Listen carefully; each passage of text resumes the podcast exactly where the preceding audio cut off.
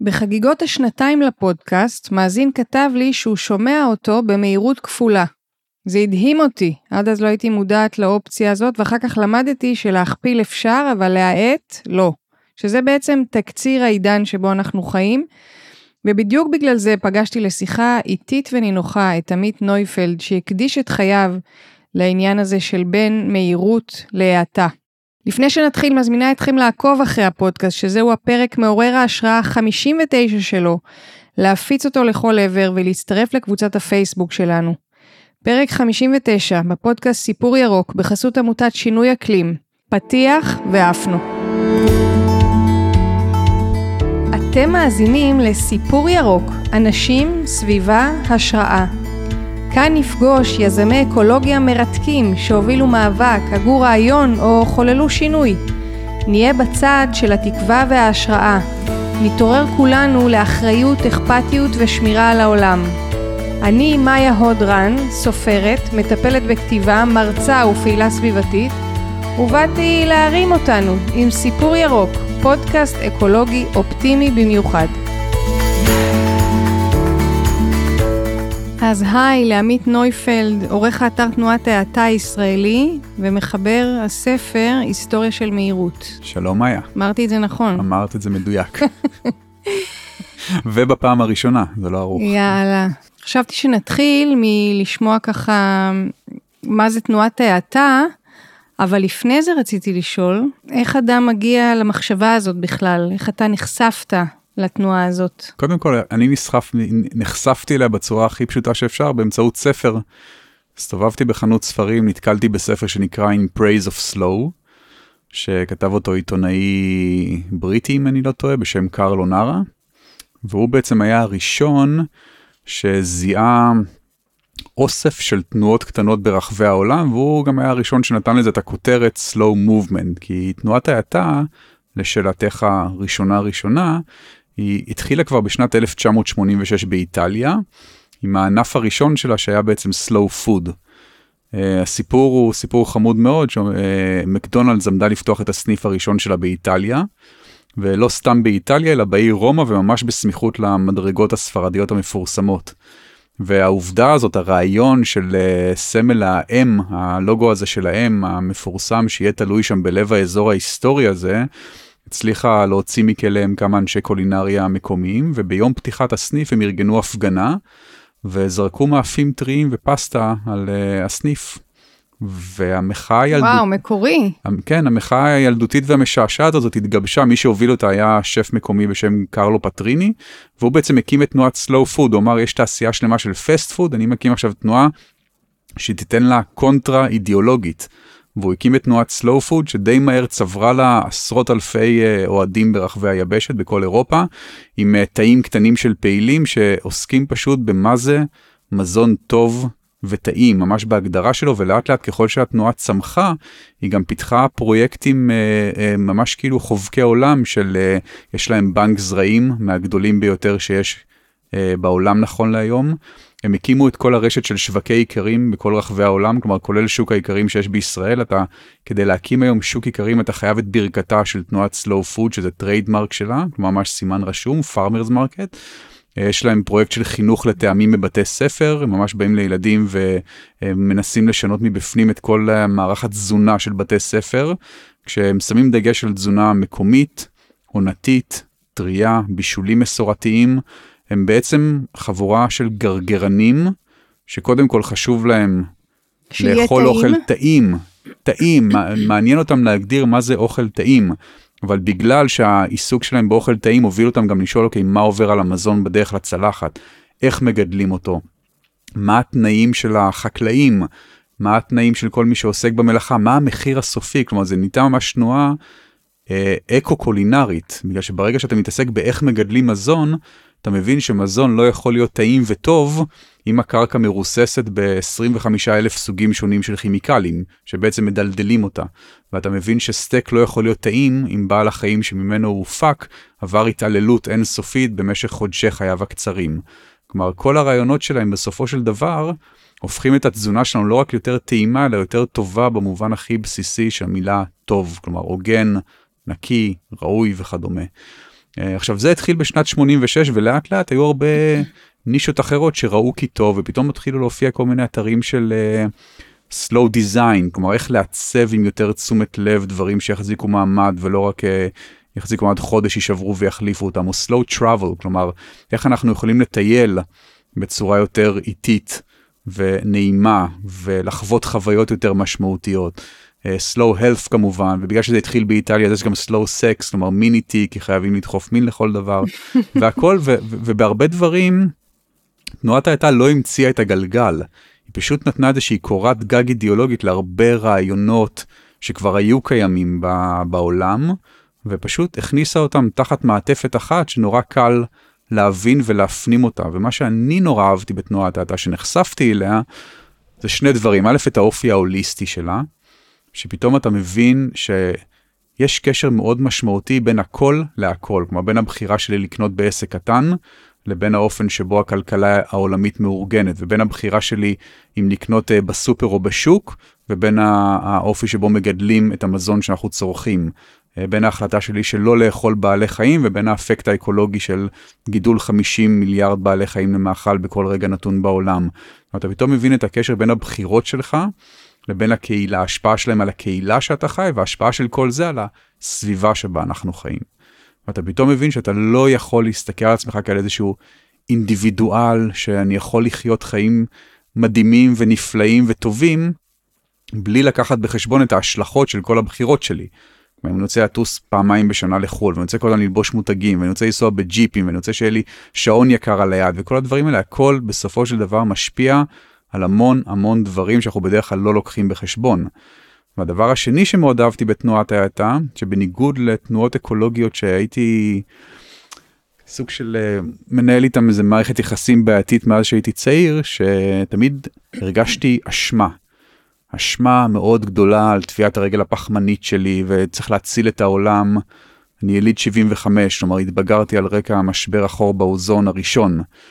וגם ככה הייתי ילד חרדתי וזה לא עזר לשפר את מצב העניינים.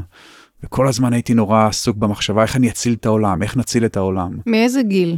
מגיל 15-16 בערך. מה אתה אומר? כן. בגיל, בצבא, אפילו שהייתי בצבא, כתבתי ספר ילדים על איכות הסביבה, שיצא לאור בזמנו בהוצאת לילך. אה, מספר את סיפור חייו הטרגי של התא החי הראשון שנוצר בעולם. בהתחלה העולם שומם ומשעמם ואז הוא מתחלק כלומר המיטוזה הראשונה בהיסטוריה של האבולוציה ופתאום יש לו חבר ואז יש לו עוד מלא תאים ונוצרים צמחים ובעלי חיים. ואז הוא מטייל בעולם והכל טוב ויפה ויש לו מלא חברים הוא שוחה עם הלוויתנים מבקר ביערות העד.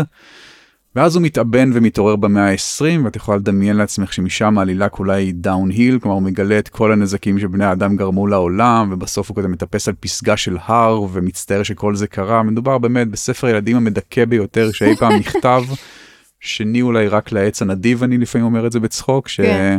והוא הוא, הוא, הוא בעצם שיקף את התחושות שלי כלומר תחושת אשם וחרדה אמיתית ומה שהיום מכנים דיכאון אקלימי רק שזה היה ב-97 כלומר לפני שזה נהיה מיינסטרים ופתאום גיליתי את תנועת ההאטה שתנועת ההאטה אמרה עזוב מלהציל את העולם בוא קודם כל תציל את עצמך.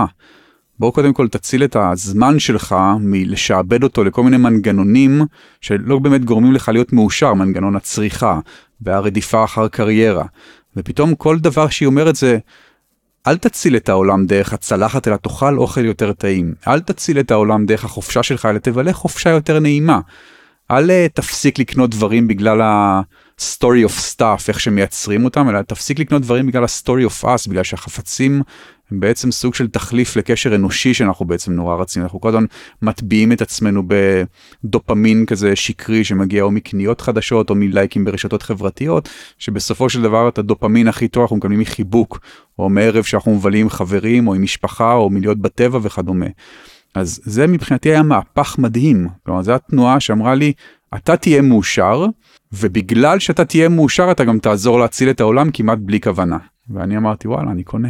אז הקשר הראשוני שהיה לך הוא גם מאיזושהי חוויה פנימית של חרדה וכל מיני אה, אה, הסתכלות על מה, ש, על מה שקורה ואיזשהו זעזוע, אבל מיד גם באת לעשות עם זה משהו, זאת אומרת לכתוב ספר זה כבר, זה כבר להתחיל להזיז דברים. כן, כן, מה, מהרגע הראשון שכאילו מהרגע שפיתחתי נקרא לזה מודעות עצמית בגיל 16, 17, והבנה של העולם והבנה של זה, תמיד היה לי איזשהו רצון אה, כמעט נאיבי לקחת איזשהו חלק בשינוי שלו. עכשיו זה ברמה כמעט ילדותית, היה לי איזה יומן שכתבתי ואני זוכר שאמרתי לעצמי כזה, לא זוכר בין כמה הייתי, זה היה לי 15 או 16, אמרתי אני, עמית נויפל, מצהיר בזאת, שאו שאני אשנה את העולם או שאני אהיה שיכור שמתגלגל ברחובות. עכשיו, היום אני יותר קרוב לשני, כן, יותר קרוב ואני מאוד אוהב אלכוהול ואני יותר קרוב להיות שיכור שמתגלגל בעולם מאשר לשנות את העולם, אבל גם הבנתי איפשהו משהו בתהליך, אמרתי זה היה נורא נאיב, זה היה נורא יומרני.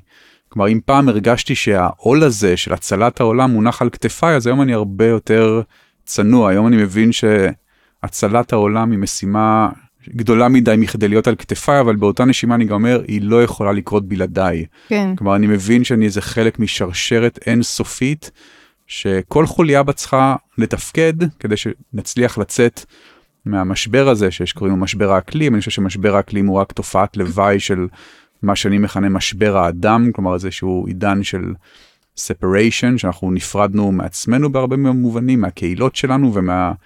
עובדה שאנחנו חלק מהטבע, אנחנו חושבים שאנחנו אדוני הטבע, אנחנו מנצלים אותו לצרכנו. לא, המשבר הוא בכלל לא משבר אקלים, זה לא משבר שזה משבר של חוסר הבנה של מה המקום שלנו בעולם הזה ושל הטבע האמיתי שלנו ושל מה הדרך האמיתית להיות מאושרים. והדרך האמיתית להיות מאושרים זה לקחת חלק בעולם מתוך ראייה של המקום שלנו בו, שאנחנו יצורים תלותיים, כלומר במובן החיובי של המילה. אני שומע הרבה אנשים עכשיו מדברים, הרבה צעירים בעיקר, שרודפים אחרי כל מיני פנטזיות של ריבונות. כולם מדברים על אני ריבון על חיי, אני אינדיבידואל, אני מייצר את המציאות של עצמי, אני רודף אחרי החלומות שלי. אני אומר, לא, אני, אני לא ריבון על כלום, אני עמית ואני יצור תלותי, ואני תלוי בכל כך הרבה אנשים, ואותה מידה שאני חושב שכל כך הרבה אנשים תלויים בי במובן כזה או אחר, ואני רוצה לקחת חלק ברשת הזאת, אני רוצה להיות חלק מהטבע. כלומר, וחלק מהטבע זה להבין שאתה לוקח חלק באין ספור מערכות של יחסי גומלין ותלות, כי ככה העולם פועל. כלומר, אין שום בעל חיים בטבע שהוא אינדיבידואל. אף יצור בטבע לא מצליח בכוחות עצמו. כלומר, זה לא קורה ככה. כל הטבע, וזה מה שבאמת אחד הדברים היפים שאני אומר, משבר האדם הוא בגלל שאנחנו התנתקנו מהטבע, אבל אם אנחנו רוצים להציל את הטבע, אנחנו רק צריכים לראות איך הוא פועל. הטבע לא משגשג בזכות הצלחה של יחידים, של בודדים, איזה אילון מאסקים כאלה ואחרים שיטיסו אותנו מפה בחלליות ויצילו את האנושות. לא, הטבע משגשג בזכות אין ספור שיתופי פעולה זהירים שאנחנו רוב הזמן בכלל לא מודעים להם. והטבע גם לא משגשג בזכות תחרות אינסופית, אלא הוא משגשג בזכות, שוב, השיתופי פעולה, כלומר אין שום מין שזוכה, כמו שהאדם זכה לצורך העניין לשלוט בעולם. כן. אנחנו צריכים למתן את הכוח שלנו, למתן את ההשפעה שלנו, ולחזור לטבע האמיתי שלנו, שמבחינתי הוא פשוט טבע חברתי, ולהבין את הקשרים בינינו, ולהבין את היכולת שלנו לשתף פעולה בצורה הרבה יותר טובה, כי כרגע כל אחד מאיתנו חי באיזושהי תודעה של רובינזון קרוזו, כאילו אנחנו על אי בודד. בכל בית יש לנו כאילו ציוד וכלים ומכשירי חשמל שפעם היו יכולים לקלקל כפר שלם. ואנחנו ממשיכים לאגור, כאילו אנחנו מחכים לאיזה דומסדיי שבאמת בסוף יגיע אם נמשיך להתנהל ככה, אבל יש דרך הרבה יותר משמחת ופשוטה להיות מאושרים, ואני בטוח שכל מי שמאזין לי עכשיו, יכול רגע, אם הוא ייקח רגע זמן לחשוב אחורה לרגעים הכי משמחים בחיים שלו, הם לא היו שהוא קנה אוטו חדש, או שהוא קנה, הזמין משהו מאיביי או זה, אלא זה היה ערב שהוא ישב עם חברים, אולי עם בקבוק יין, ופשוט דיבר וניהל שיחת נפש כזאת עמוקה, או היה בטיול בטבע עם עוד מישהו, ו... והאינטראקציות האנושיות האלה זה משהו שאנחנו מיהרנו מדי לוותר עליו, בשם איזושהי טכנולוגיה שאמורה לקרב בינינו ורק יוצרת את הריחוק הזה. אז איך זה אצלך באמת?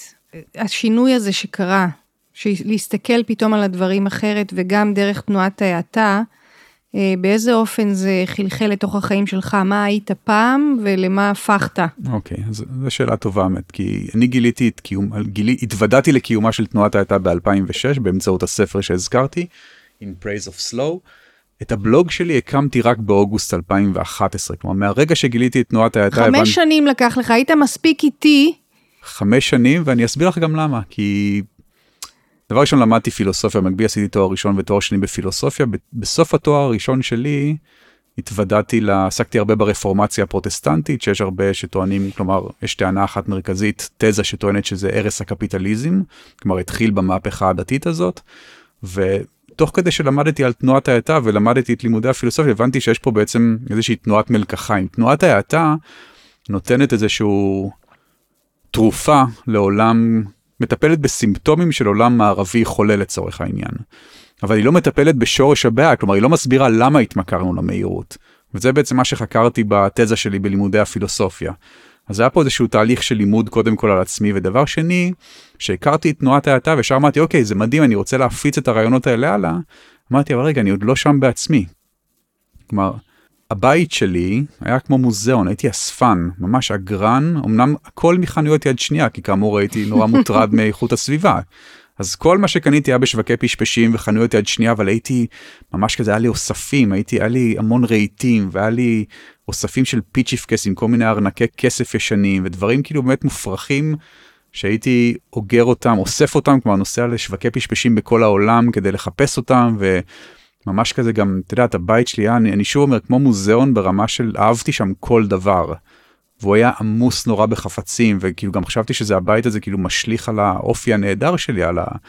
את יודעת, אנשים שבאים אליי הביתה, הם יראו את הבית, שיגידו, וואו, אתה כזה מרשים ומדהים, ואיזה יופי של אוספים יש לך עכשיו. זה הבית שלי זה לא תחנת רכבת, כן?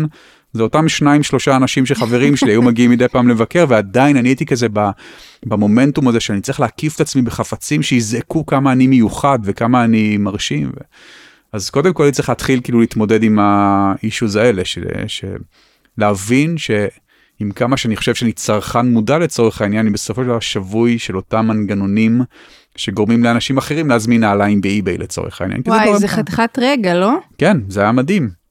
זה באמת רגע מאוד מרשים. עכשיו, כל הגילויים האלה התווספו, ויש לי כזה פרק בספר, פרק קצר שאני מספר ש... מה שבסופו של דבר הפך אותי למינימליסט זה העובדה שאני עצלן כי באותה תקופה גם הבניין שלי התחיל לעבור תמ"א 38. ואני נורא אהבתי את הדירה שלי אז רציתי להישאר ובזמן השיפוצים. כמו הזקנים שרוצים להישאר. לא זז רק באלונקה יפנו אותי מהדירה הזאת ובאמת כאילו ו- ונשארתי לגור שם תוך כדי השיפוץ וכל הבית היה מלא אבק כל הזמן. עכשיו שיש לך המון המון דברים בבית זה נורא זה בלתי אפשרי לנקות אותו ואז התחלתי אמרתי יום אחד פרסמתי מודעה בפייסבוק היה לי איזה קורסה אדומה, משהו כאילו גם קניתי בשוק פשפשים, נפתחת למצב של שכיבה, של איזה מעצב איטלקי שמצאתי נורא בזול, נורא שמחתי.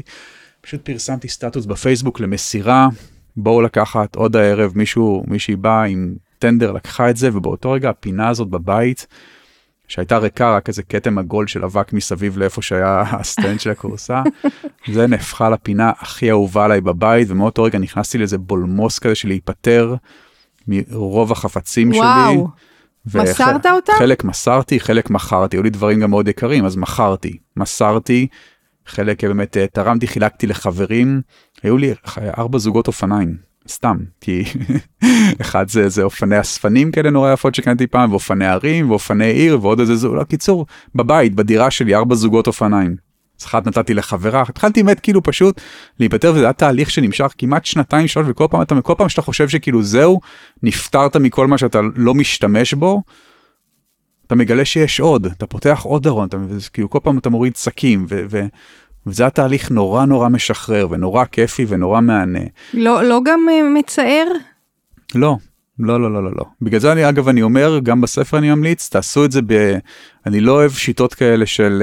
Uh, זבנג וגמרנו, כלומר אני עכשיו מפנה את כל הבית, זה היה תהליך, זה היה תהליך של היפרדות, היה דברים, היה לי ספרייה עם אלף ספרים, שזה הדבר האחרון שהתחלתי למסור, נורא אהבתי אותה, נורא אהבתי את הספרים, הייתי קשור להרבה ספרים. כן. אבל מצד שני, בסופו של דבר ספרייה של אלף ספרים, אתה צריך לטפל גם בה, אתה צריך כאילו לחשוב שאתה עובר דירה, שאתה עושה דברים, זה, זה עוד עומס, כן. זה עוד עומס שיש בחיים, אז צמצמתי אותה בהתחלה ל-400 ספרים.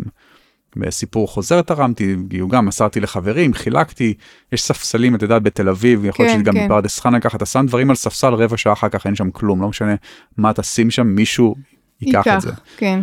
Uh, היום הספרייה שלי צמצמתי אותה ממש רק לספרי, uh, לספרים המקצועיים כביכול שאני משתמש בהם, ספרי פילוסופיה וספרים שקשורים לתנועת ההאטה וכדומה. אה, שוב, נכון להיום, בכלל לא דיברנו על זה, אני ונועה אשתי נמצאים כזה, יצאנו לטיול הגדול של אחרי צבא באיחור של כמעט שלושה עשורים, אנחנו חיים נכון להיום מתרמיל, שכל אחד עם תרמיל של 40 ליטר, וככה אנחנו חיים בעצם בשנה האחרונה. אין לנו כמעט כלום בעולם, כלומר לפטופ. כן, אין לכם ארגזים באיזשהו מקום? ארגזים, כאילו באמת, אני חושב שהשארנו מאחורינו בארץ איזה ארבעה, חמישה ארגזי קרטון קטנים, עם קצת בגדים. נועה גם הייתה תופרת לעצמה את הבגדים בשנים האחרונות, כלומר היא למדה תפירה והיא פשוט הייתה תופרת לעצמה את הבגדים. ו... וזהו, כמעט כלום, באמת. כאילו השכרנו את הדירה שלנו עם חלק מהריהוט שנשאר לנו, אבל גם הריהוט שלנו מעולם לא היה משהו אה, גרנדיוזי. אז עוד נחזור לזה, לדבר על זה. כן, אז, אז חלק מהדברים, אוקיי. ש- שאלת על המהפכים שעברתי, באמת זה היה כאילו לשנות את האופן שבו אני אפילו עובד. את יודעת, אתה מגלה פתאום איפה, מה, במה עבדת? עבדתי, אוקיי, בכלל היה לי כמה קריירות. בתחום הזה, בזמנו כשגיליתי את תנועת האתה, עוד עבדתי בתור, אה, בענף המסעדנות, הייתי מנהל של אה, ברים ומסעדות. הייתי כותב גם פרומואים לכמה ערוצים, למרות שכבר לא הייתה לי טלוויזיה בשלב הזה. להוציא את הטלוויזיה מהבית, אגב, זה היה עוד מהלך. כן, מה? תגיד, איזה מהלך? אה, התחיל עם גילו, אתה פתאום מגלה שהחיים שלך זה ללכת לעבודה, לחזור מהעבודה, אה, להזמין משהו לאכול ב... לא היה אז וולט, אבל אתה, אתה שירותי משלוחים, היה לי מקרר, שלפעמים אנשים היו באים אליי הביתה, הייתי פותח את המקרר ושואל מה תרצו לאכול, סיני, איטלקי, אה, תאילנדי, בשר. כל כי- השאריות של כל... לא, הכל שם זה רק תפריטים של טייקווי. היה לי מקרר עם 40 תפריטים של טייקווי, והייתי יכול להציע לכל מי שרוצה מה שבא לו, והייתי מזמין. וואו, מפנק. פותח, כן, ואז אתה פותח את התה, שוב, את יודעת, לא הרבה אנשים היו באים אליי הביתה, כן? שזה לא ייראה כאילו כל יום הייתי מזמין לאנשים ערימות של אוכל, אבל אה, הייתי חוזר מהעבודה, מזמין משהו לאכול, פותח את הטלוויזיה, 7-8 בערב, פתאום נהיה 12 בלילה, ואתה אומר, וואלה, הלך, נגמר היום. העברתי עכשיו 4-5 שעות מול ערוצי הסרטים של הוט, שאני לא חושב שיש דרך יותר פתטית להעביר את החיים שלך בה, ונגמר עוד ערב. ואז יום אחד הבנתי שזה פשוט כאילו, זה, זה, זה רוצח לי את, השעות, הערבים, העובדה שהטלוויזיה נמצאת במרכז הסלון, כלומר הרהיטים בחטא מסביבה, וגם שבאים כבר פעם בחברים, אתה מדברים, ואז מדליקים טלוויזיה שהם כמו זומבים כזה, ארבעה אנשים ורואים טלוויזיה. זה היה גם טושיבה כזאת, את יודעת, זה לא הטלוויזיות השטוחות של היום, זה היה לפני 20 שנה, זה באיזה בומבילה כזאת של 30 אינץ', הרמתי אותה, הורדתי אותה לרחוב כאילו בהחלטה של רגע, וזה למשל אירוע משנה חיים, כי יום למחרת אתה חוזר הביתה, ואין לך מה לעשות בבית. אז אתה יוצא החוצה, ואתה הולך ואתה משוטט, ואתה פוגש חברים, ואתה עושה דברים אחרים, אתה קורא ספרים, אתה חושב יותר, יש לך ממש, כאילו אני מרגיש שהצלתי אלפי שעות מחיי רק באקט הפשוט הזה של להוריד את הטלוויזיה. מדהים. וכמובן ששיניתי את כל התזונה שלי, כי כשעבדתי עם מסעדות זה היה נורא פשוט, הייתי אוכל במסעדה שאני מנהל או בבר שאני מנהל, ואז הארוחה השנייה שהייתי אוכל בבית זה משהו כזה מוכן, אתה יודע, סלטים מקוררים, אוכל שאתה זורק למיקרו, לטוסטר אובן, ופתאום התחלתי ללכת יותר לשוק ולקנות כאילו קטניות וירקות טריים ופירות ולבשל לעצמי. זו הפעם הראשונה שהכנתי לעצמי סיר אורז הייתה בגיל 29. והתייעצתי עם חבר איך להכין, לא, לא הייתי מבשל בכלל. עכשיו זה לא שהיום אני עושה כאילו ארוחות שף, אבל היום אני יכול, 90% מהארוחות שלנו, גם אגב שאנחנו מטיילים בעולם, זה אוכל שאנחנו מכינים בבית. נורא קל, נורא נעים, אין דבר שאני יותר אוהב מאשר ללכת לשוק, הייתי גר עכשיו בשבע שנים האחרונות גרתי בתקווה, הייתי חוזר מהעבודה כל יום בשעה 4, הולך, לת... הולך לשוק, שואל את נועה מה בא לנו לאכול היום, קונה כמה ירקות, כמה מה שצריך, מכין ארוחת ערב, נורא פשוט. אין לי אוכל בבית, אין לי כאילו מזווה עמוס ואני לא זורק אוכל גם בגלל זה. שאנחנו יודעים שפוד ווייז זאת אחת הבעיות הגדולות, אה, גם מבחינה אקולוגית, גם מבחינה אה, חברתית. שיש מצד אחד אנשים רעבים בעולם ומצד שני אוכל נהיה סחורה, שאנחנו מנווטים את השווקים ואנחנו בעצמנו הצרכנים, כלומר צרכני הקצה, אחראים לבערך 30% מבזבוז המזון בעולם. אז אני אומר לאנשים, תעשו קניות קטנות, תזרקו פחות. הרבה אנשים הולכים לרמי לוי ולאושרד ושפע, לא יודע איך קוראים לכל המחסני מזון האלה, ממלאים עגלות עצומות, יוצאים כאילו קנייה של 900 שקל, "אה, חסכנו מלא כסף. לא, אבל אם זרקתם 300 שקל בסוף החודש לפח, שזה הממוצע, כלומר 30 אחוז, אז לא חסכתם כלום. כן. אז דיברת על שינויים, אז אחד היה היפטרות מהרבה מאוד ציוד, מהרבה רכוש, ויש את העניין של הטלוויזיה. עוד משהו שאתה מרגיש הכל, הכל שתרם השתנה. מאוד... אה, הכל, הכל, הכל, הכל השתנה. כל החיים שלי השתנו בלי שזה נראה כל כך מבחוץ, את, כי אנשים לא יודעים מה אתה קונה. ואנשים לא יודעים מה אתה אוכל. ואנשים לא יודעים אם אתה צופה בטלוויזיה או לא צופה בטלוויזיה, אבל כל השינויים הקטנים האלה, הם בסופו של דבר גורמים לאיזושהי תחושה חדשה של שלווה ואופטימיות גם הייתי אומר, שזה כבר אנשים כן מרגישים מבחוץ. כלומר, אנשים ממש, אני, אני, חברים קרובים ומשפחה ובנות זוג או בת זוג שהייתה לי באותה, היה מה שאפשר להרגיש איך אני נהיה בן אדם יותר רגוע. כי בסופו של דבר מה שתנועת הייתה מצליחה לעשות, לגרום לנו לעצור את המרדף הזה אחרי עוד ומהכל. אנחנו תמיד רוצים עוד, אנחנו רוצים עוד כסף בעבודה, ואנחנו רוצים עוד בגדים, ואנחנו רוצים אה, עוד טייטלים, ואנחנו רוצים עוד אה, חפצים, ואנחנו רוצים כל הזמן להספיק יותר ויותר ויותר, גם בחופשות. אנחנו נוסעים לחופשה עכשיו. אתה נוסע לשבועיים חופש ואז אתה חוזר אומר הייתי רק פה בחוף הזה אתם מה היית שם למה כבר לא נסעת לשם ולשם ולשם והיית יכול לראות גם את זה ואת זה ואת זה ואז גם החופשות שלנו הופכות לאיזה מרוץ. ו... אחרי החופשה גם צריך לנוח כן, כמה רוב, ימים. רוב, רוב החופשות שאני הייתי מבלה פעם בגיל צעיר יותר אני הייתי היה לי חבר אחד טוב שהייתי נוסע איתו לחופשות והוא תמיד היה מגיע עם מדריך של איי וויטנס כזה שיש בו מסלולי אה, בוקר צהריים וערב מומלצים. ואני תמיד אומר אדם בוגר שממלא אחר ההוראות של הספר הזה מגיע לכדי דמעות בתוך 72 שעות אתה פשוט לא יכול. תמיד היינו מטיילים הייתי הייתי עושה איתו בהתחלה יומיים שלושת המסלולים ואז ביום הרביעית הייתי נשבר הייתי אומר אביעד אני יושב פה בבית קפה הזה אני שותה בירה תעשה אתה מה שאתה צריך תבוא לאסוף אותי עוד שעתיים רק כאילו תעזוב אותי ואז זה חופשות שאחר כך אתה באמת צריך שלושה ימים בסיני כדי להירגע מהם ולהתאושש מה... מהחופש. יש איזה משהו שאתה פשוט זה סוויץ' במוח אתה כבר לא חלק מהמרוץ הזה. אתה כבר מבין שאתה לא חייב שהאדם הוא לא איזה פרויקט שצריך להשביח אותו בכל הזמן ושאנחנו לא בתחרות עם הסביבה מי מספיק יותר ומי משיג יותר.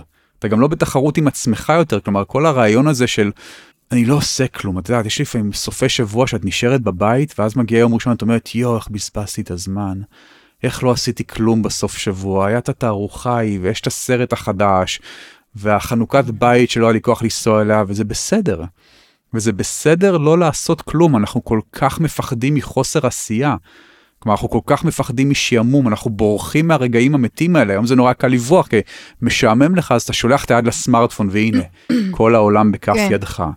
אה, אבל פעם זה ממש כזה לברוח מהבית ולעשות מלא דברים וללכת לתערוכות ומסיבות ואירועים ולקרוא ואפילו לקרוא ספרים שזה פעילות שאני מאוד אוהב.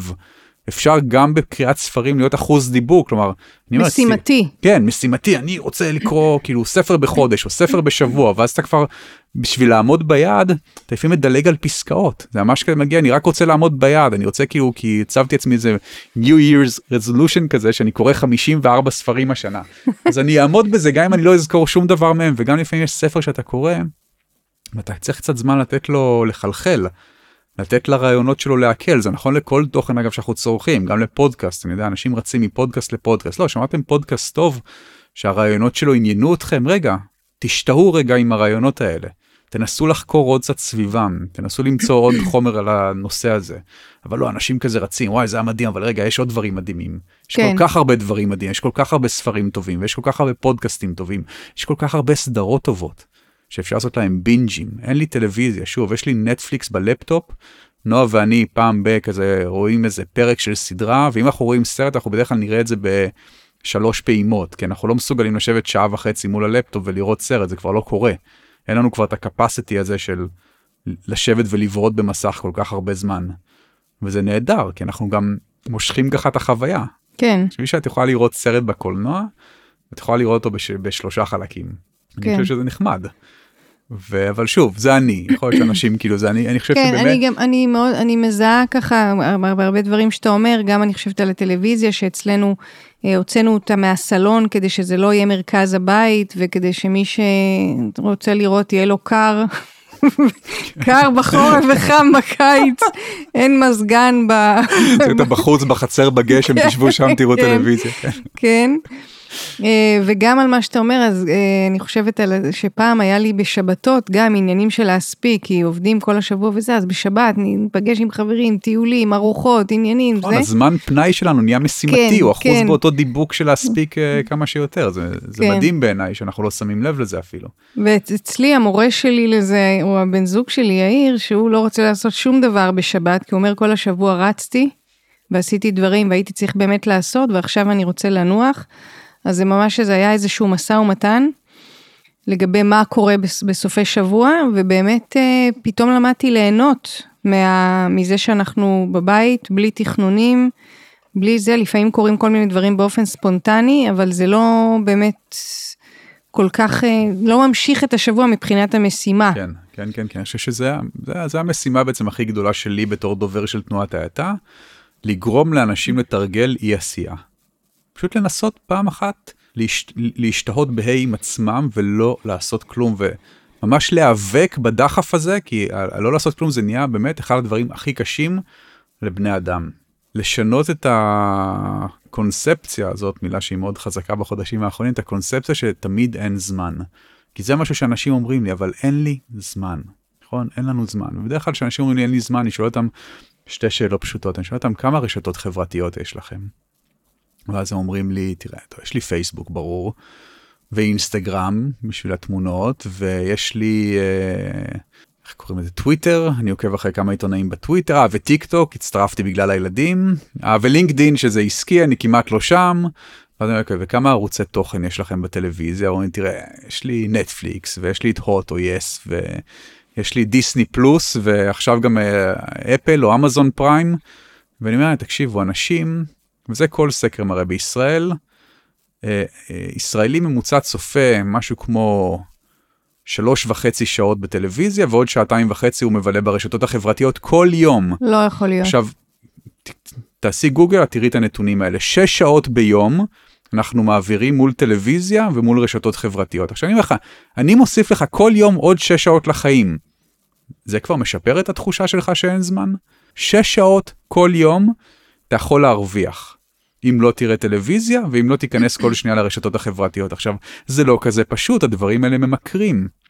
כלומר, מאחורי הסמארטפונים ניצבים האנשים הכי חכמים בעולם לצערי, שמרוויחים את המשכורות הכי גבוהות בעולם, שכל המטרה שלהם זה לגרום לנו לבלות יותר זמן בטלפון. ואם אנחנו לא ננקוט בצעדים אקטיביים, אז אנחנו ניכנע. גם אני לא פתית שלג מיוחד, לי נורא, אני יש לי רק פייסבוק, אין לי שום רשת חברתית חוץ מפייסבוק, והרבה פעמים אנשים אומרים לי מה אבל זה אתה מפסיד ככה עוקבים לתנועת האטה אתה יכול להגיע לעוד קהלים באינסטגרם בטיק טוק אני אומר נכון אני יכול להגיע לעוד קהלים אבל יותר משחשוב לי להפיץ את המסרים חשוב לי קודם כל לחיות אותם. כלומר אני לא אקריב את עצמי בתור איזה קדוש מעונה שמבלה עכשיו 12 שעות ביום ברשתות חברתיות כדי להפיץ את הרעיונות של תנועת האטה כי אז מה אני עושה בעצם. כן. זה לא הגיוני הרי נכון קצת. בדיוק זה גם לא הגיוני לחיות ככה. כן. אז יש לי רק פייסבוק וגם אני כשאני נכנס לפייסבוק פעם בעמוד של פייסבוק, נכנסתי לפייסבוק בגלל סלואו, כלומר שיהיה עמוד נלווה לבלוג, כי היום אי אפשר כבר להפיץ בלוגים בלי איזשהו עמוד פייסבוק או אינסטגרם, אז בזמנו ב-2011 נכנסתי לפייסבוק, והיום כשנכנס לפייסבוק כאילו לעדכן משהו בסלואו, נורא קל לי, את יודעת, אני נלחץ על הרילס, יש שם את הסרטונים האלה, and I'm hooked. זהו, אני בפנים, נשאבתי לתוך חור התולעת כן. הזה, אני מתחיל להריץ סרטונים, והחצי שעה אחר כך נועה תבוא לה ותגיד לי מה אתה עושה, ואני, אצילו, תעזרי לי, כאילו, אני בפנים, אני לא יכול לצאת מזה, אז אני משתדל לא להיכנס לזה מלכתחילה. כן. כי אני מבין שזה עובד על איזה סרטונים של תיאט כזה 20 שניות, וואי, מדהים, וואו, וואי, כאילו זה, כן. איזה דברים מדהימים אנשים עושים בעולם, וואו, כאילו, נורא קל.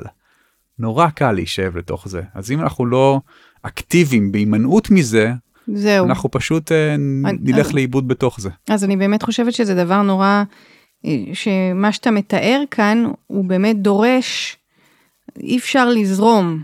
אז אני פשוט, אני פה מפרדס חנה, שכולם פה מאוד זורמים, ו- ולפעמים לזרום זאת לא עצה כל כך טובה. כי לזרום זה להגיע למק- למקומות הרגילים, שבאמת התודעה נגיד מתמכרת אליהם, או שנורא כיף שם, והוואו וואו וואו הזה, שבאמת סוחף נורא. כן. אבל צריך להיות כאן משהו אקטיבי שאומר הרבה לא. נכון. לכל מיני דברים. נכון, הבעיה היום עם לזרום זה שהזרם מנותב על ידי כוחות מאוד מאוד גדולים שאנחנו לא תמיד מודעים להם. כלומר זה לא זרם טבעי, אנחנו לא משכשכים באיזה פלג שהתחיל איפשהו בהימאליה והפך להיות הגנגס באופן טבעי. לא, אנחנו משכשכים בתוך, זה כמו בריכה לגידול דגים, שאולי יש בה זרמים כזה שהם אה, מכניים, כדי שהדגים אה, ירגישו שיש איזשהו זרם ושייכנס אוויר מלמעלה, אבל הכל מנוהל, כלומר לזרום זה אומר לציית כמעט היום לאיזה שהם כוחות שפועלים עלינו ואנחנו אגב סליחה שאני כל הזמן מזכיר את הספר שלי אבל בספר שלי חלק גדול מה, מהכתיבה היה לחשוף את המנגנונים, כלומר לחשוף גם את ההיסטוריה של המהירות, כלומר קוראים לו היסטוריה של המהירות, כי אני קודם מדבר על איך הגענו למצב הזה. כי עד שאנחנו לא, אין לנו את הידע של איך הגענו למצב הזה ומה המנגנונים שפועלים עלינו בלי שאנחנו מודעים להם, אין לנו דרך להיאבק בהם בעצם. אין לנו דרך לנטרל אותם. והיום אנחנו, רוב, רוב הזמן אנחנו חיים, לא רוצה להשתמש במילים קלישאתיות כמו איזשהו מטריקס, מטריקס זה מילה שהיא נורא גדולה, אני לא חושב שאנחנו חיים במטריקס, אני לא חושב שאנחנו שבויים באמת, אבל יש איזשהו רובד של ניהול הזמן שלנו שהוא מחוץ לידינו. כלומר אנחנו מקריבים מרצוננו החופשי את הזמן שלנו על מזבח רעיונות שלא אנחנו בחרנו בהם. כן. רעיונות כמו קריירה, רעיונות כמו תרבות הצריכה, רעיונות שאנחנו יודעים איפשהו בסתר ליבנו שלא גורמים לנו אושר בר קיימא, ואנחנו עדיין נשאבים לתוכם, כי זה מה שכולם עושים מסביבנו. זה סוג של התנהגות עדרית, ואגב, אני רוצה להגיד שהרבה פעמים אנשים אומרים, כן, זה עדר, זה, עדר זה דבר טוב. עדר בטבע זה משהו שמגן על בעל החיים, זה נותן ביטחון, זה נותן שייכות, זה, עדר זה הקהילה של הטבע לצורך העניין. אבל שוב, שהעדר מובל על ידי רועה שלא רוצה בטובת העדר, פה מתחילה הבעיה. כן. אין לי בעיה עם התנהגות עדרית, כל עוד שהיא מכוונת למטרות טובות. Mm-hmm. כמו שאנחנו רואים במשברים למשל, משבר הקורונה או משבר שהיה עכשיו בשבעה לאוקטובר, את רואה איך פתאום מסות של אנשים נרתמות לעשיית הטוב, להתנדבות ולאחווה ולסולידריות, וזה גם התנהגות עדרית, נכון? אבל זו התנהגות עדרית טובה, שאנחנו רוצים לעודד אותה. כן. אוקיי, אז אה, הרחקת לכת עד כדי כך עם, ה, עם השינויים, ש, ש, שככה רציתי ש, שנדבר אולי על התקופה הזאת שאתם מטיילים בה, זה גם חלק מה... אה, walk your talk? Um, לא, האמת היא ש... איך זה קרה? שאלה מעניינת, שהכרתי את נועה לפני עשר שנים, ממש לאחרונה חגגנו עשור לזוגיות שלנו. היא הגיעה לארץ שנה וחצי לפני זה, היא גרה 11 שנים בלונדון, והיא תמיד אמרה לי כזה, אני עוד לא סיימתי עם החלק של חו"ל בחיים שלי, אני עוד רוצה לחוות ולחיות איזה תקופה בחו"ל כדי uh, להתנסות בעוד מקומות, ואני אמרתי, אוקיי, יום אחד, יום אחד. עכשיו זה לא שסלואו מטיף לפרישה מוקדמת uh, לפנסיה, ממש לא, אני חושב שעבודה זה דבר מאוד חשוב לחיים שלנו, גם ליצירתיות וגם לפידבק וגם לאינטראקציה עם עוד אנשים, למעשה אני עכשיו... בשנה האחרונה שאני לא עובד, אני פתאום עוד יותר מגלה את החשיבות של העבודה, כלומר זה ממש חסר לי האינטראקציות עם אנשים. אז אני מנסה קצת לעזור בכל מיני דברים שאני יכול בתחום הכתיבה וכדומה, כן לנהל איזשהו מערכות יחסים שהם לא עבודה, אלא יותר התנדבות, אבל משהו שייתן את התחושה הזאת של הערך והתועלת שאנחנו באמת זקוקים לה במובן הכי בסיסי. אז נועה אמרה אני רוצה לחיות בחו"ל ואני לאט לאט נדלקתי על הרעיון הזה אמרתי כן יאללה בסדר האמת היא שאנחנו יכולים להרשות לעצמנו. לקחת איזה שנה אפילו שנתיים של פסק זמן ולטייל בעולם ולחוות וואלה לא עשיתי את זה בגיל 21 שכולם משתחררים מהצבא ונוסעים לשנה. אני ישר נרשמתי ללימודים כלומר לא לא בער בי אז שזה אגב את יודעת גם זה חלק מהשבלונות של החיים. כן, זאת גם עדריות מסוימת. בדיוק, זה גם, זה כאילו מנהלים אותך, אתה הולך לצבא ואז אתה משתחרר, אתה יודע, עכשיו זה הזמן כאילו לחופש המוחלט, עכשיו אני אסע לשנה ואחר כך אני ארשם לאוניברסיטה, אני אעשה תואר, אני אתקבל לעבודה, אני אתחתן, אני אוליד ילדים וכדומה. אז איפשהו שברנו את הדפוס הזה, לא נועה ולא אני עשינו טיול גדול אחרי צבא, יצאנו אליו עכשיו, ובלי שום תוכנית, זה היה מדהים, נסענו למזרח ואמרנו נתגלגל ונראה מה יקרה. ואנחנו בתור זוג אנחנו עוברים חוויות די מדהימות עכשיו לא תמיד הן פשוטות לא תמיד הן קלות. אנחנו כבר שנה מבלים ביחד כל הזמן. אה, שזה מאוד כיף מצד אחד כי אין הרבה זוגות את האפשרות רוב הזוגות מתראים כזה בערב אחרי ששניהם חזרו מעבודה. אבל אני לא חושב שזה היה קשור לסלואו כי מבחינתי חיינו את הסלואו גם שחיינו בתל אביב. כלומר מבחינת העבודה תמיד העבודה היה לה את המקום שלה. אה, היינו אה, יוצאים מספיק מוקדם מהעבודה כדי שיהיו לנו חיים מלאים ומורכבים מחוץ לשעות העבודה. אה, נועה למשל, שאני הכרתי את נועה, היא עבדה בכלל בתחום העיתונות, ואז היא החליטה שהיא רוצה לשבור את אה, תקרת הזכוכית של השכר, והיא עברה להייטק, היא עשתה הסבה מקצועית. התחילה בהייטק בתפקיד מאוד זוטר כזה של מנהלת תיקי לקוחות, והיא עבדה נורא נורא קשה, איזה שנתיים בקושי התראינו, היא הייתה עובדת כאילו עד מאוחר בערבים. ואז היא פתאום הבינה כזה, היא בעצמה אמרה, אוקיי, זה היה לי נורא כיף, למדה מלא דברים חדשים, פגשה המון אנשים חדשים, באמת, וראיתי שהיא נהנית, אז לא ניסיתי לעצור בעדה כמובן, והיא בעצמה הבינה שהיא כאילו שעבדה את כל חייה לקריירה החדשה בהייטק, ואז אחרי שנתיים היא באה לבוסים שלה ואמרה להם, תקשיבו, אני יוצאת פעמיים בשבוע בארבע לקורס תפירה, אז היא התחילה ללמוד תפירה, ואני רוצה יום אחד בשבוע לצאת מוקדם כדי לאסוף את האחיינים שלי. הסתכלו עליה ואמרו לה, אוקיי. והיא אמרה, מדהים. כי באותו שלב היא כבר הייתה עובדת מספיק חשובה ומספיק אה, טובה במערכת, שאמרו, אם זה מה שיגרום לך להיות מאושרת, ואת עדיין תתני את ההספק שאת אמורה לתת כביכול, אז תפאדל. אני חושב שזה הרבה פעמים אנשים לא מבינים שאפשר לעבוד פחות. כלומר, הרבה אנשים מפחדים, איך זה יהיה, אני אבוא לבוס שלי, אני אגיד לו, אני רוצה לצאת מוקדם יום בשבוע, סתם, את יודעת מה, אתה יכול לתת תירוץ שאני רוצה ללכת ללמוד עוד תואר, אבל אתה יכול גם לצאת מוקדם פעם בשבוע כדי להגיע הביתה ולעשות שנץ. ואף אחד לא ימות מזה, והבוסים שלך ישמחו, כי זה יגרום לך להיות שמח, שוב, לא בכל המקצועות, כן?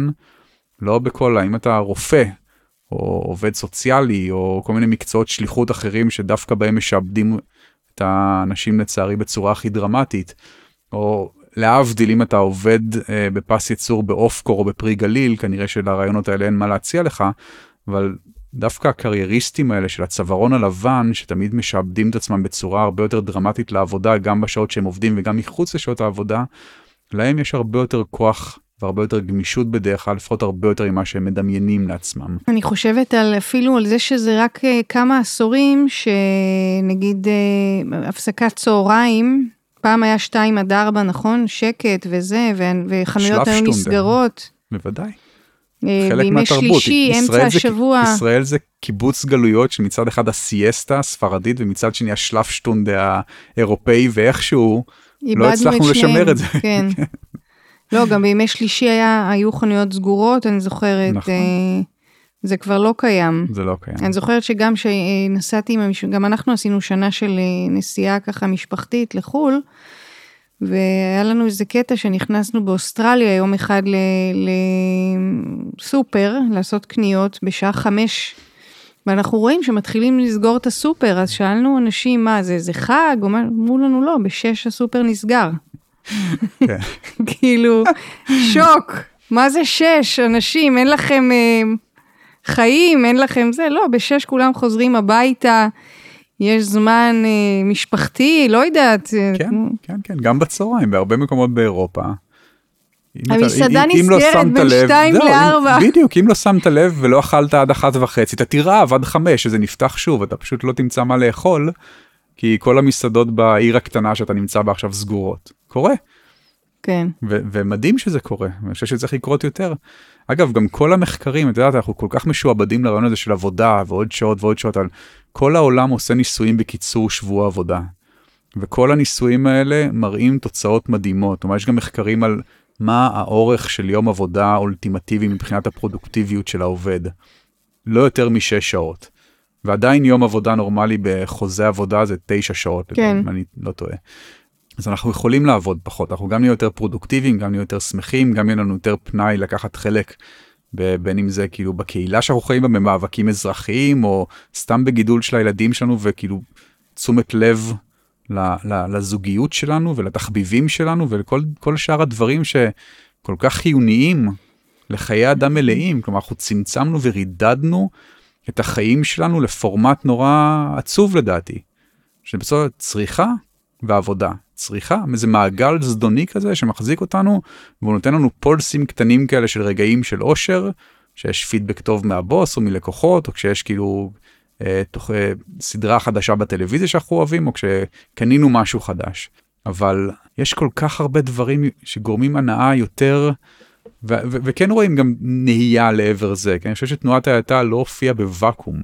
אני חושב שהקצב המהיר של העולם המערבי, במאה השנים האחרונות התחיל לגבות מחירים מאנשים בבריאות הנפשית שלהם, בבריאות הפיזית שלהם, ואנשים כל הזמן מחפשים דרכי מילוט, ובגלל זה תנועת ההאטה כן משגשגת יחסית ברחבי העולם, וכן עוד ועוד, ויש גם המון שמות, זה לא, את יודעת, מה שאנשים קוראים עכשיו מיינדפולנס, או אנשים קוראים גל כזה של מדיטציה, וגל של מודעות עצמית, וריטריטים, ומיליון של סדנאות. של לעצור, מקומות שאתה עוצר בהם רגע. בדיוק, של לעצור. שאגב זה מעניין, את יודעת, השבוע שוטטתי עם חבר בתל אביב. אין דבר שאני יותר אוהב מלשוטט, והוא גם עובד בהייטק, וכל הזמן מציעים להם שם סדנאות וריטריטים כדי לעזור להם כביכול אה, למתן את אה, העבודה, והוא אומר, אתה יודע, זה מצחיק, כולם נמצאים עכשיו במרדף כדי להיות ברגע, להיות ברגע, ואני אף פעם לא ברגע כמו שאני ברגע כשאני מדבר איתך עכשיו, שאני באינטראקציה אנושית. וחשבתי שזו תובנה נורא מעניינת, כי אנחנו באמת משלמים הרבה כסף על קורסים ועל סדנאות וטסים לפה ועושים, אבל בסופו של דבר, מדיטציה הרי זה נורא קשה לעשות, נכון? כשאתה יושב למדיטציה, המוח שלך כל הזמן נסחף, כל הזמן נחשבות, נכנסות מחשבות, ואז אני תתייחס לזה כמו ענן. תן לה לחלוף ופשוט תמשיך ל, לרגע הזה, אבל כשאני מדבר איתך פה עכשיו, אני לא יכול לחשוב על דברים אחרים, אני כן. יכול לחשוב רק על השיחה שלי איתך פה. אין יותר להיות ברגע מאשר להיות באינטראקציה אנושית. בקשר. וזה מדהים. הנה, כן. אתם רוצים להיות ברגע, פשוט תנהלו שיחה עם מישהו לידכם. מדהים, כאילו כמה שזה פשוט.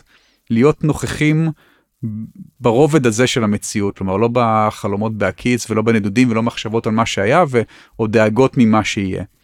הנה, עד כדי כך פשוט, חסכתי לכם עכשיו 1,200 שקל. כן. תדברו עם מישהו. אוקיי, okay, עוד לא דיברנו מספיק מבחינתי על הטיול שלכם, על, ה, על ה... לא טיול, אז הנדודים האלה. אני לא בטוח שיש הרבה מה לספר, אנחנו נודדים בעולם, התחלנו במזרח, היינו כמעט חמישה חודשים בתאילנד ובווייטנאם, היה שם מאוד מאוד כיף. היינו אמורים להתחיל בווייטנאם ואז גילינו שבגלל הקורונה הם עדיין נותנים ויזות רק לחודש במקום לשלושה חודשים. ואנחנו תכננו להתחיל את הטיול בשלושה חודשים בווייטנאם בטיול כזה חוצה חוצה של המדינה ואז אמרנו יש לנו רק חודש אז אנחנו לא ניתן אנחנו פשוט נבחר מקום אחד ונהיה בו ובחרנו איזה עיר קטנה שנקראת אויאן עיר עתיקה קטנה מאוד יפה מוקפת שדות אורז עיר שרוב התיירים מגיעים אליה ליומיים שלושה. אנחנו היינו שם חודש. וזה היה חודש מדהים כי כשאתה מבלה חודש במקום אחד אתה נכנס לקצב המסוים של החיים שם. אני אגיד לך זה כל כך מצחיק וכל כך מופרך להיות שם חודש שבעיר העתיקה יש כזה 20 אטרקציות מבנים עתקים אה, מקדשים וכדומה ובתור תייר אתה יכול לקנות כרטיסייה לחמישה מתוכם חמש אטרקציות סליחה. ושבאנו למשרד מכירות של הכרטיסים שאנחנו שואלים את הגברת שמוכרת אני אומר לה תגידי החמש אטרקציות האלה יש איזה פרק זמן שזה מוגבל. אז היא אומרת, לא, לא, לא, ממש, אתם יכולים אפילו לבוא מחר או אפילו מחרתיים לראות את זה. ואני אומר לה, אנחנו פה לחודש, והיא פתחה עלינו זוג עיניים, ואז היא מסתכלת על האישה שלידה, אתם פה לחודש? כאילו, הם בעצמם לא האמינו שמישהו בא לעיר שלהם לחודש, ואני כן, חודש, הכרטיס יהיה תקף בעוד חודש? היא כזה, כן, כן, גם בעוד שנה, כאילו, אתם יכולים עם הכרטיס. עכשיו, זה היה נורא מצחיק. עכשיו, היה לנו שם כזה לוז נורא פשוט, קמים בבוקר, רוכבים על אופניים דרך שדות אורז לים. יושבים בחוף, קוראים ספרים, חוזרים על אופניים, מגיעים בערב, עושים הליכה על הטיילת הקטנה של העיר, אוכלים ארוחת ערב, חוזרים הביתה, ככה חיינו חודש, וכשאתה חי ככה חודש, רק הרכיבת אופניים לים, זו רכיבה של 40 דקות דרך השדות אורז, רכיבה יפייפייה. עכשיו, התחלנו את הרכיבות האלה, השדות היו ירוקים, ובאמת כאילו נפלאים, ואז הגיע הקציר, כלומר שבוע אחרי שהגענו הם התחילו את הקציר של האורז. ואז אתה רואה אותם עובדים באמת בשדות ואוספים את האורז לתוך שקים, ואז שבוע אחר כך הם משחררים את הברווזים. יש להם ממש כאילו לולים עצומים של ברווזים בכל השדות אורז והם מוציאים את הברווזים כדי לאכול את השאריות של הקש של האורז ואחרי שהברווזים סיימו הם שורפים את כל השטח כלומר בשבוע האחרון שם כבר נסענו בתוך ענני עשן של השריפה ממש כאילו וזה מטורף כי אתה רואה פה מחזוריות. Mm-hmm. כלומר הצלחנו לחוות מחזוריות ש... אני מניח שרוב התיירים רואים או את השריפה או את הזה ואתה רואה כאילו כל העיר מלאה באורז על הכבישים הם מייבשים את האורז איזה יומיים שלושה לפני שהם אורזים אותו אז אתה רוכב על גרגרי אורז אתה הולך על גרגרי אורז אתה עושה כאילו הכל האורז הוא, הוא, הוא מקיף אותך בקיום שלו זה, זה מדהים כלומר לחוות חוויה כזאת שהיא שוב ההוליזם הזה של להיות במקום אחד הרבה זמן זה לדעתי מה שהופך את החוויה לחוויה. כי אם אני רץ ממקום למקום אז פשוט הכל נהפך למריחה כזאת כלומר אין לי שום חוויות עמוקות אז זה היה בגדול האופי של הטיול שלנו אנחנו כן מטיילים אבל מינימום חודש בכל מקום. אז היינו ארבעה חודשים בתאילנד וחמישה חודשים בתאילנד בווייטנאם. ואז חזרנו לארץ לביקור קצר של שבועיים וחצי ואז נסענו לאירופה והיינו חודש וחצי בעצם באלבניה ואז היינו בבודפסט חודש ואז היינו בקרואטיה שבועיים בקרואטיה דווקא עשינו טיולים עם עוד חבר שהגיע מלונדון. ואז היינו בפורטו חודש וחצי, ואז היינו בפריז חודש, ואז היינו בלונדון חודש, בכל הערים האלה יש לנו חברים שגרים בהם. בכוונה ערים, כדי שיהיה איך להתנייד. תמיד אה, ערים, תמיד ערים, אני ונועה לא נוהגים. כשגרנו בארץ היה לי רכב, היה לי סוזוקי סוויפט, שקניתי אותו ב-2009, חדש ומכרתי אותו לפני שנסענו עם בערך 100 אלף קילומטר ב-14 שנים. אני שונא לנהוג, אנחנו נוסעים רק למקומות שאפשר להסתדר בהם עם תחבורה ציבורית, גם בארץ כשאני נוסעים לחופשות תמיד זה עם רכבות, מוניות שירות, אוטובוסים, לא אוהב לנהוג. לא בארץ ולא בשום מקום אחר, זה לא נהגים בישראל כאלה, לא, אני פשוט לא אוהב לנהוג, לא אוהב להיות על הכביש, אני מרגיש שזה יוצר איזה סטרס כזה לא נחוץ, למה שאני אנהג עכשיו שעה כשאני יכול לשבת על אוטובוס ולקרוא ספר או לנמנם או לעשות כל דבר אחר, מבחינתי להיות בעלים של רכב זה עול. כלומר, אני מתחרפן מזה שאנשים מוציאים חצי מיליון שקל על רכב חדש, ואם אתם עשירים, אל תחזיקו רכב, תיסעו עם אוניות כל הזמן, תיסעו ב... לא יודע מה, שיהיה לכם... לא מבין, לא מבין הרבה דברים שאנשים עושים, אבל זה כנראה אני. אז אה, תמיד זה ערים, גם, זה גם פונקציה של זמן. תמיד ערים, אג- פונקציה של זמן, כן, לא לא, בהכרח. אומרת- פונקציה של זמן זה, פונק- אני מרגיש שאני מרוויח זמן. שבאתי לפה היום ברכבת ולא באוטו, אז יכולתי לשבת ברכבת ולבהות מהחלון בנוף הירוק והיפה של חורף אה, בדרך לפרדס חנה. יכולתי להיות, לעבוד על המחשב אם רציתי, לקחתי אותו, פשוט ישבתי והסתכלתי מהחלון והיה נורא נחמד. אבל uh, מבחינת זמן, האם זה היה יותר מהיר עבורי להגיע לפה ברכב? יכול להיות שהיה יותר מהיר ברכב.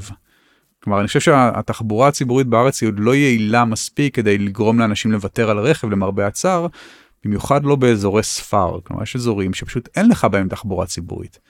אחת הסיבות שאני חי בתל אביב, גם כי נולדתי בתל אביב, וגם כי תל אביב היא עיר שאני יכול בשעה הליכה להגיע לכל מקום. עד שעה הליכה. כן, ואני ונועה זה גם החוק שלנו, אם זה עד שעה הליכה אנחנו הולכים לשם. אפילו וואו. לוקחים אוטובוס. מרשים. אלא אם כן יורד גשם. את יודעת, היום יצאתי ממנדלה, ירד קצת גשם טפטוף. הרכבת השלום שהייתי צריך להגיע אליה זה 33 דקות הליכה, באוטובוס זה 24 דקות. כלומר הייתי צריך ללכת 12 דקות לתחנה ואז לקחת אוטובוס, זה היה חוסך לי 9 דקות. אמרתי, אני הולך. אז הלכתי בגשם, אז נרטבתי קצת, התייבש עד שהגעתי לפה עם מטריה, אתה הולך, ויורד קצת גשם והכל בסדר. הלכתי את החצי שעה הזאת לרכבת השלום, עליתי לרכבת, הגעתי לפה, כיף גדול, שיש לך את הזמן. אז זהו אוקיי. לגבי הטיול, אני באמת, אני מרגיש שזה פשוט משעמם לדבר על הטיול, כי זה לא שאני... אני לא מנסה גם למכור את זה לאף אחד. אני אומר, זו חוויה מדהימה, אני נורא נורא שמח שיוצא לנו לחוות אותה. היה לי גם כיף בארץ לפני, כלומר לא הייתי צריך, לא הייתי חייב את החוויות, לא ברחנו משום דבר, החיים כן. שלנו פה היו מאוד נינוחים, מאוד נעימים, מאוד כיפים, פשוט החלטנו קצת לצאת מאזור הנוחות שלנו, כלומר נועה נורא רצתה, מבחינתי זה היה לצאת מאזור הנוחות שלי. תביני שאני בכל חיי הבוגרים עברתי שתי דירות, כלומר עזבתי את הבית של ההורים שלי בגיל 23, גרתי 16 שנים בצ'רניחובסקי בתל אביב, שכרתי דירה, ואז עברתי לתקווה עם נועה, לדירה שקנינו שם. ובשנה האחרונה, עם כל המעברים והטיולים פה, עברתי 33 דירות. מבחינתי זה, זה בלתי נתפס כמעט, אני כן. לא בן אדם שאוהב לזוז, אז אני מגלה על עצמי המון דברים בשנה הזאת. כן. אז אני אשאל עכשיו שאלה שככה חשבתי עליה מהרגע שבעצם נוצר בינינו הקשר, אה, כי הזכרת ילדים, ואני חושבת שעניין הילדים אה, ותנועת ההאטה הוא מאוד אה, טריקי. זאת אומרת, אני מסתכלת, אה, על, לי יש שלושה ילדים, כן. אני ב-80 אלף קבוצות וואטסאפ של הכיתה, של ההורים, בלי המחנכת, עם המחנכת, בחוג הזה, בחוג ההוא.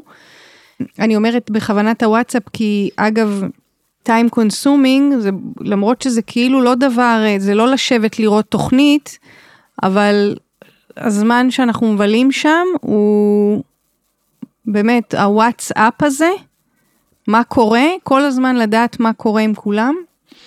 אז אני חושבת, האם הקווים של תנועת ההאטה, לדעתך מתאימים, וזה לא משהו שאתה חווה אותו בעצמך, אה, נכונים גם למ- למשפחה. אה, תראה, התשובה הפשוטה היא כן, ואני מציע לך, אגב, את יכולה להזמין את אה, אריאל קרס, קרס, לא זוכר אפילו איך הוגים את השם משפחה שלו.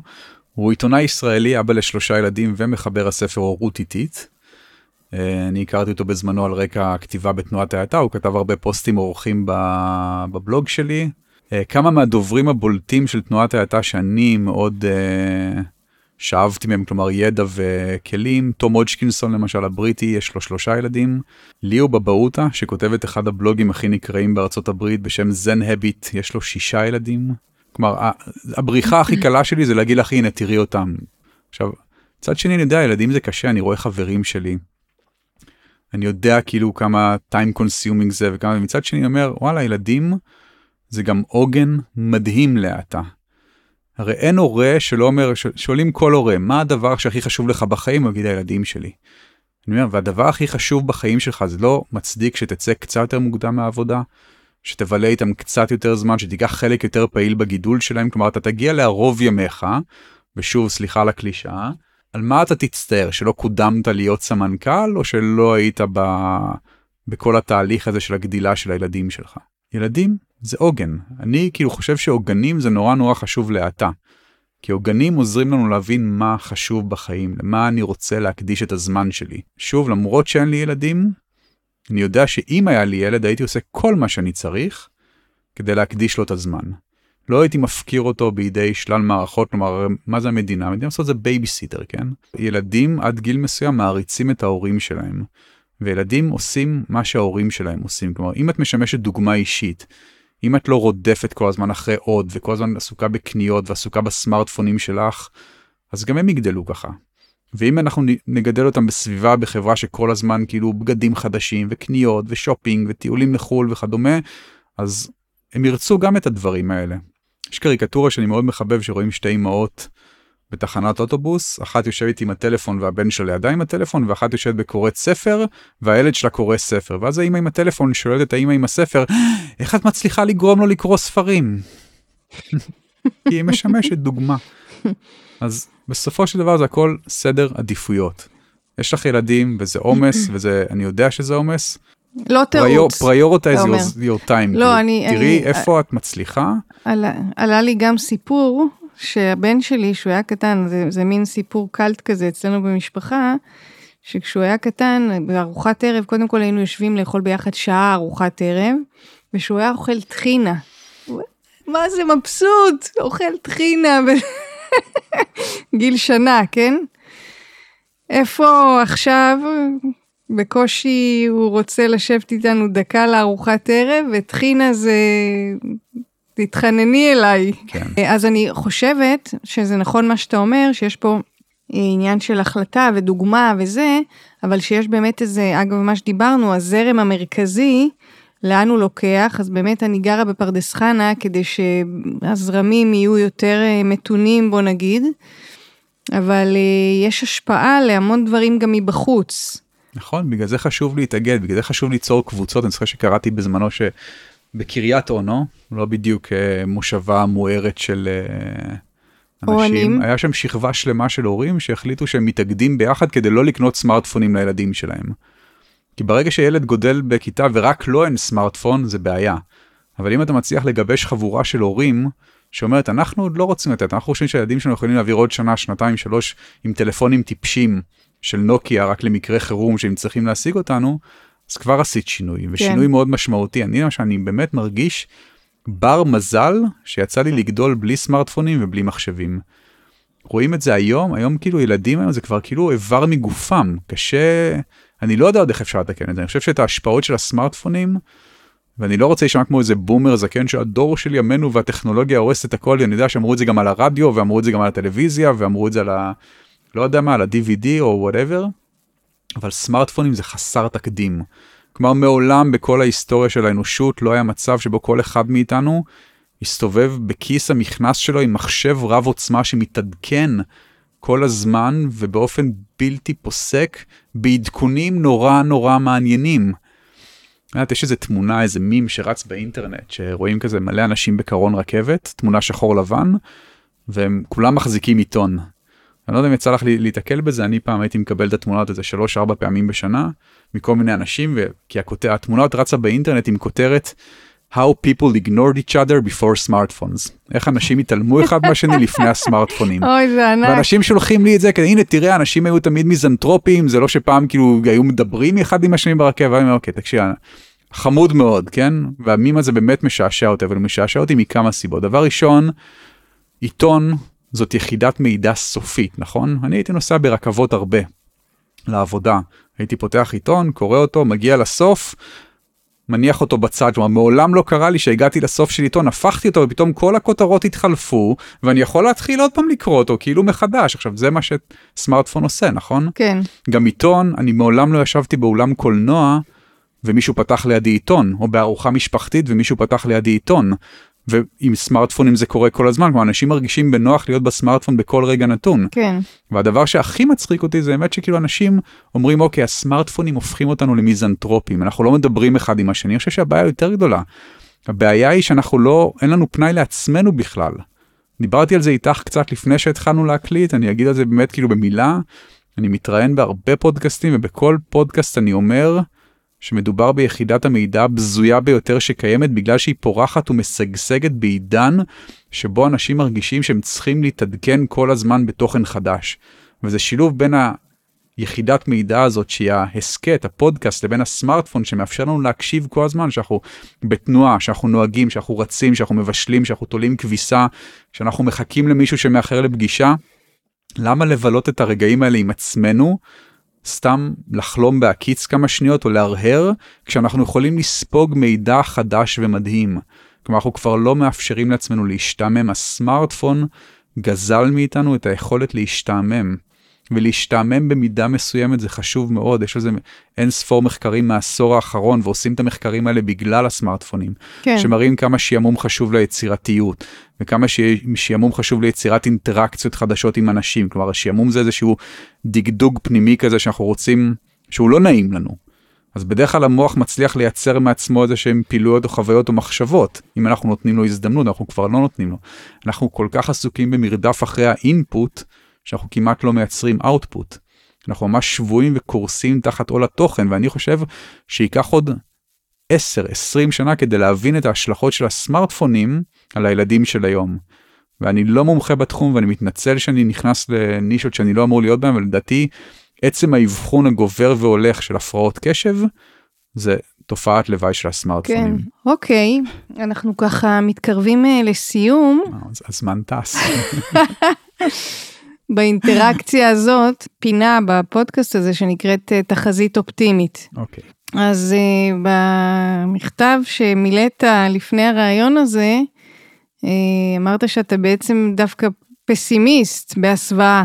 נכון, לא בהסוואה, אני, בהכשרה שלי אני פסימיסט, כן. אני ביליתי את כל העשור השלישי של חיי, כלומר מגיל 20 עד גיל 30, בסוג של דיכאון, לא דיכאון קליני, לא על כדורים, אבל בסוג של דכדוך קיומי כזה, כי אני רואה לאן העולם הולך, ואני רואה שאי אפשר לשנות את זה, מה שכל המעשים שלנו לא, לא עוזרים לשום דבר. ואז בגיל 30, שזה איפשהו מקביל לגילוי של תנועת האטה, החלטתי שזה פשוט לא נעים לי לחיות ככה, כלומר עשיתי ממש קפיצה אי-רציונלית, irrational jump לחיק האופטימיות, אמרתי די, אני מחליט, כאילו ככה, בהחלטה של שנייה אני מחליט לחיות חיים אופטימיים. איך בעקבות מה זה קרה? שום דבר, לא יודע מה זה קרה. לא קרה, נמאס לי מעצמי, פשוט נמאס לי מעצמי. נמאס לי לחיות ככה, זה לא כיף, לא כיף לחיות. אני פיתחתי עצמי בזמנו איזה מנטרה כזאת שאומרת כל יום קדוש. כל יום קדוש, אבל פתאום אתה מבין שאתה קם בבוקר ואתה, יש לך בחירה בכל יום להיות אדם טוב ולעשות טוב, או להיות אדם ממורמר ומדוכדך ולא לעשות כלום, כי התחושות האלה בדרך כלל הן גם תחושות שלא מניעות לפעולה. והיום הזה, איך שאתה תבחר להתנהג בו, אין לך דרך לתקן אותו מחר. הוא יעבור. יואו, זה נורא מעניין, אבל איך מגיעים לה, כי, כי דרוש בשביל זה גם להבין הרבה דברים, גם להכיר אז, את עצמך. אז שוב, ברור, גם... אבל זה חלק מעשור של חיפוש, אני מחפש מגיל 16 תשובות. אני מחפש, אני באמת היום, מה שסיפרתי לך מקודם בקצרה על המחקר שלי בתזה, על הרפורמציה הפרוטסטנטית, היה רעיון מאוד יפה ברפורמציה הפרוטסטנטית שמאוד אהבתי, שהיה שם מהפך בתחושה, בתפיסת העבודה. בעצם עד המאה ה-16 העבודה הייתה משהו שצריך לעשות כי צריך להתפרנס ולחיות. אבל במאה ה-16 היא נהפכה לשליחות.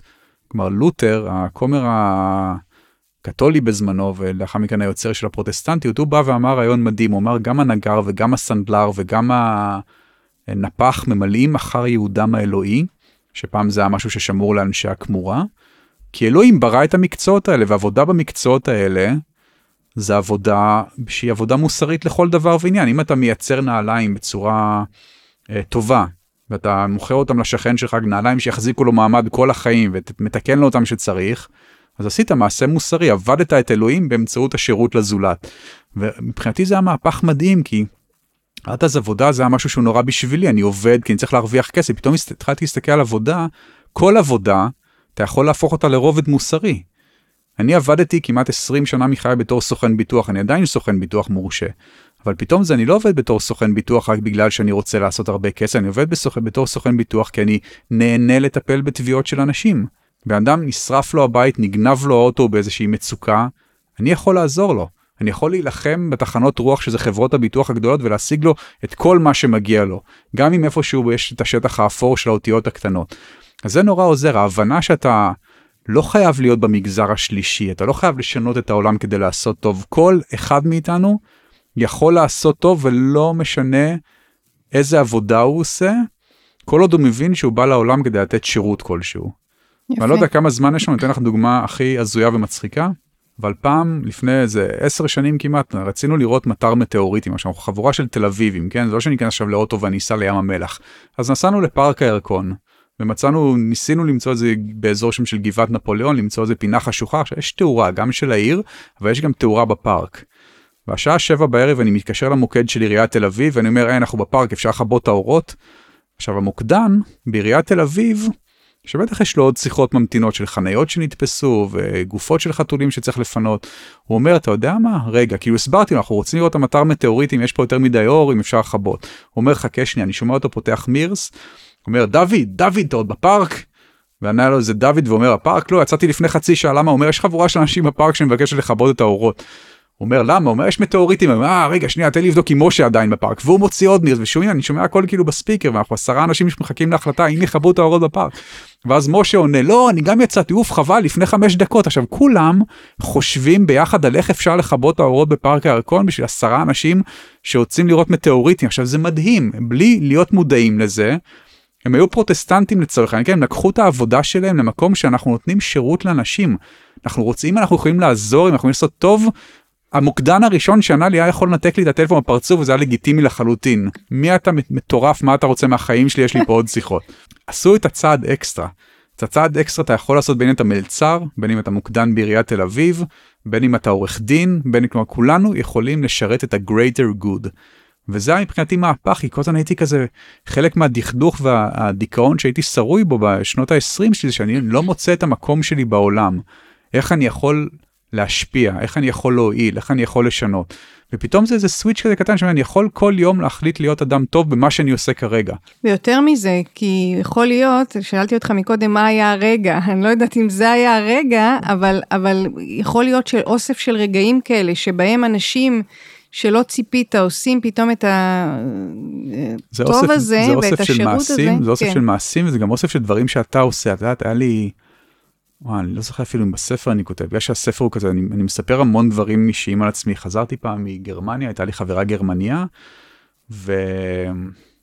ונכנסתי איזה משבר פיזי, לא יודע אם זה היה בגלל משהו, זה אמבה, הכיתי שלושה חודשים, ירדתי 11 קילו במשקל, הייתי בטוח שיש לי איזה מחלה סופנית, סרטן, בזתי לרופאים שלא מצליחים לגלות את זה כי הייתי אצל כולם.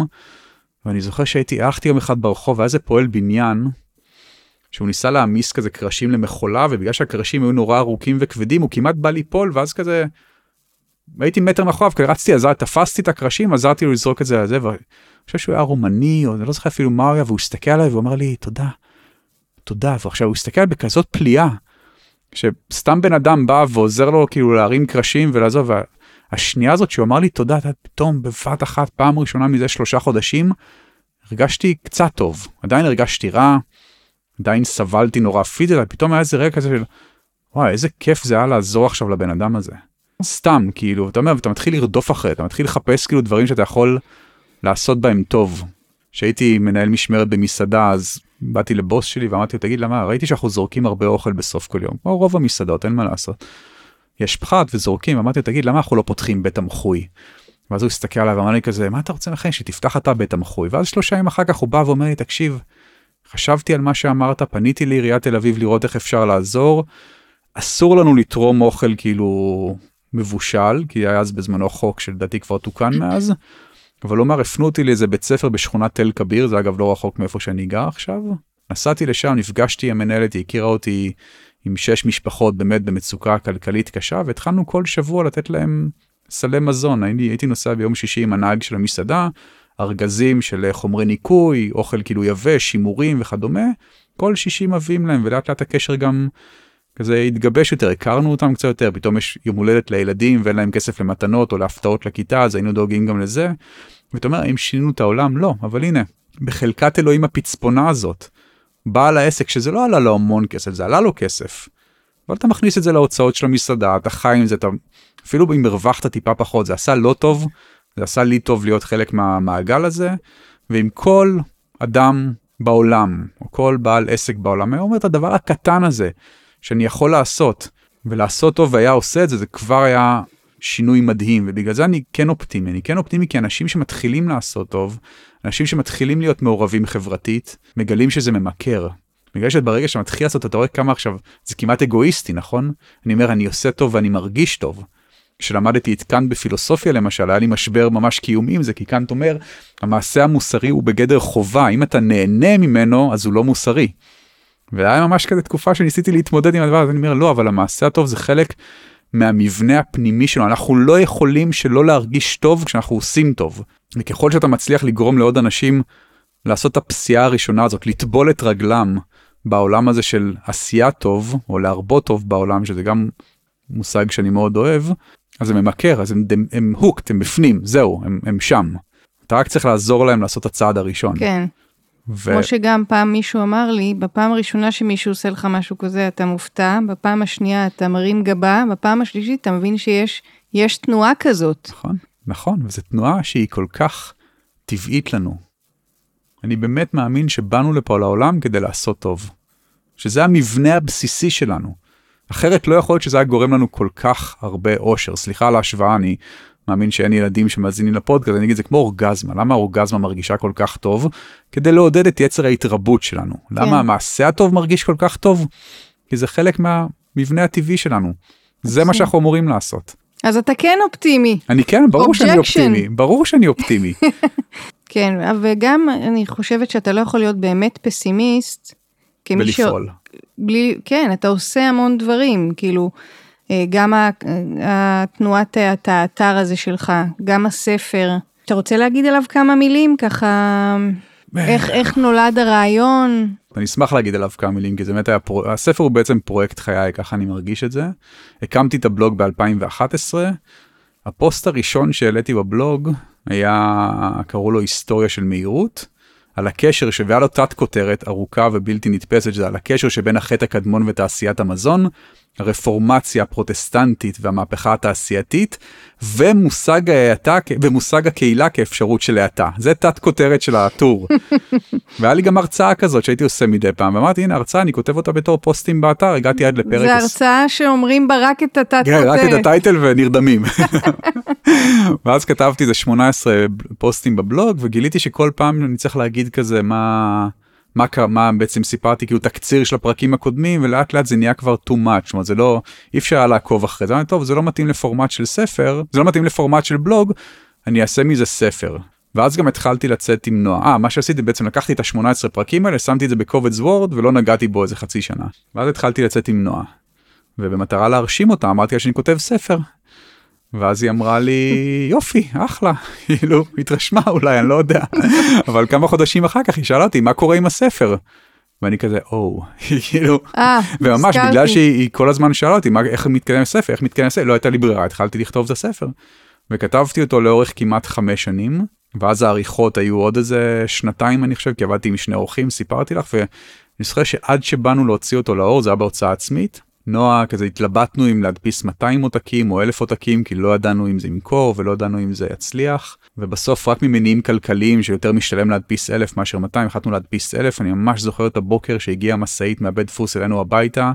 מעלים אלף עותקים לסלון שלנו נועה ואני 11 הבוקר פותחים בקבוק טקילה אומרים אצלנו מה, מה לעזאזל עשינו היינו בטוחים שאנחנו הולכים לחיות לנצח עם אלף עותקים בחלון. רוקנת אלף ספרים מהספרייה והבאת אלף לא חדשים. פשוט היה ערימות של ספרים פינינו כן. קיר אחד ושמנו ערימות של ספרים והאמת היא שבאיזשהו אופן באמת כאילו זה מה שקרה כי בארבע שנים הקרובות חיינו כל פעם עם אלף ספרים חדשים בזה כי מכרנו את המהדורה הראשונה מכרנו בתוך שבועיים וחצי כלומר העוקבים של הבלוג פשוט קנו כל האלף עותקים ואז הדפסנו עוד מהדורה ואז היא נמכרה תוך שלושה חודשים ואז הדפסנו, בקיצור עשינו שמונה הדפסות, כל פעם אלף עותקים, ולפני שטסנו, הספר עבר להוצאת הקיבוץ המאוחד, הוא עבר עריכה מחודשת, עריכ, עריכת לשון חדשה, כתבתי לו הקדמת מחבר, אז בסך הכל אני שמח שהספר ממשיך להתגלגל ולהגיע לעוד ועוד קוראים, כי כל מה שאני יכול להגיד בשעה וחצי של פודקאסט או בשעה וחצי של הרצאה, הספר הוא פשוט לא מתקרב למה שיש בספר.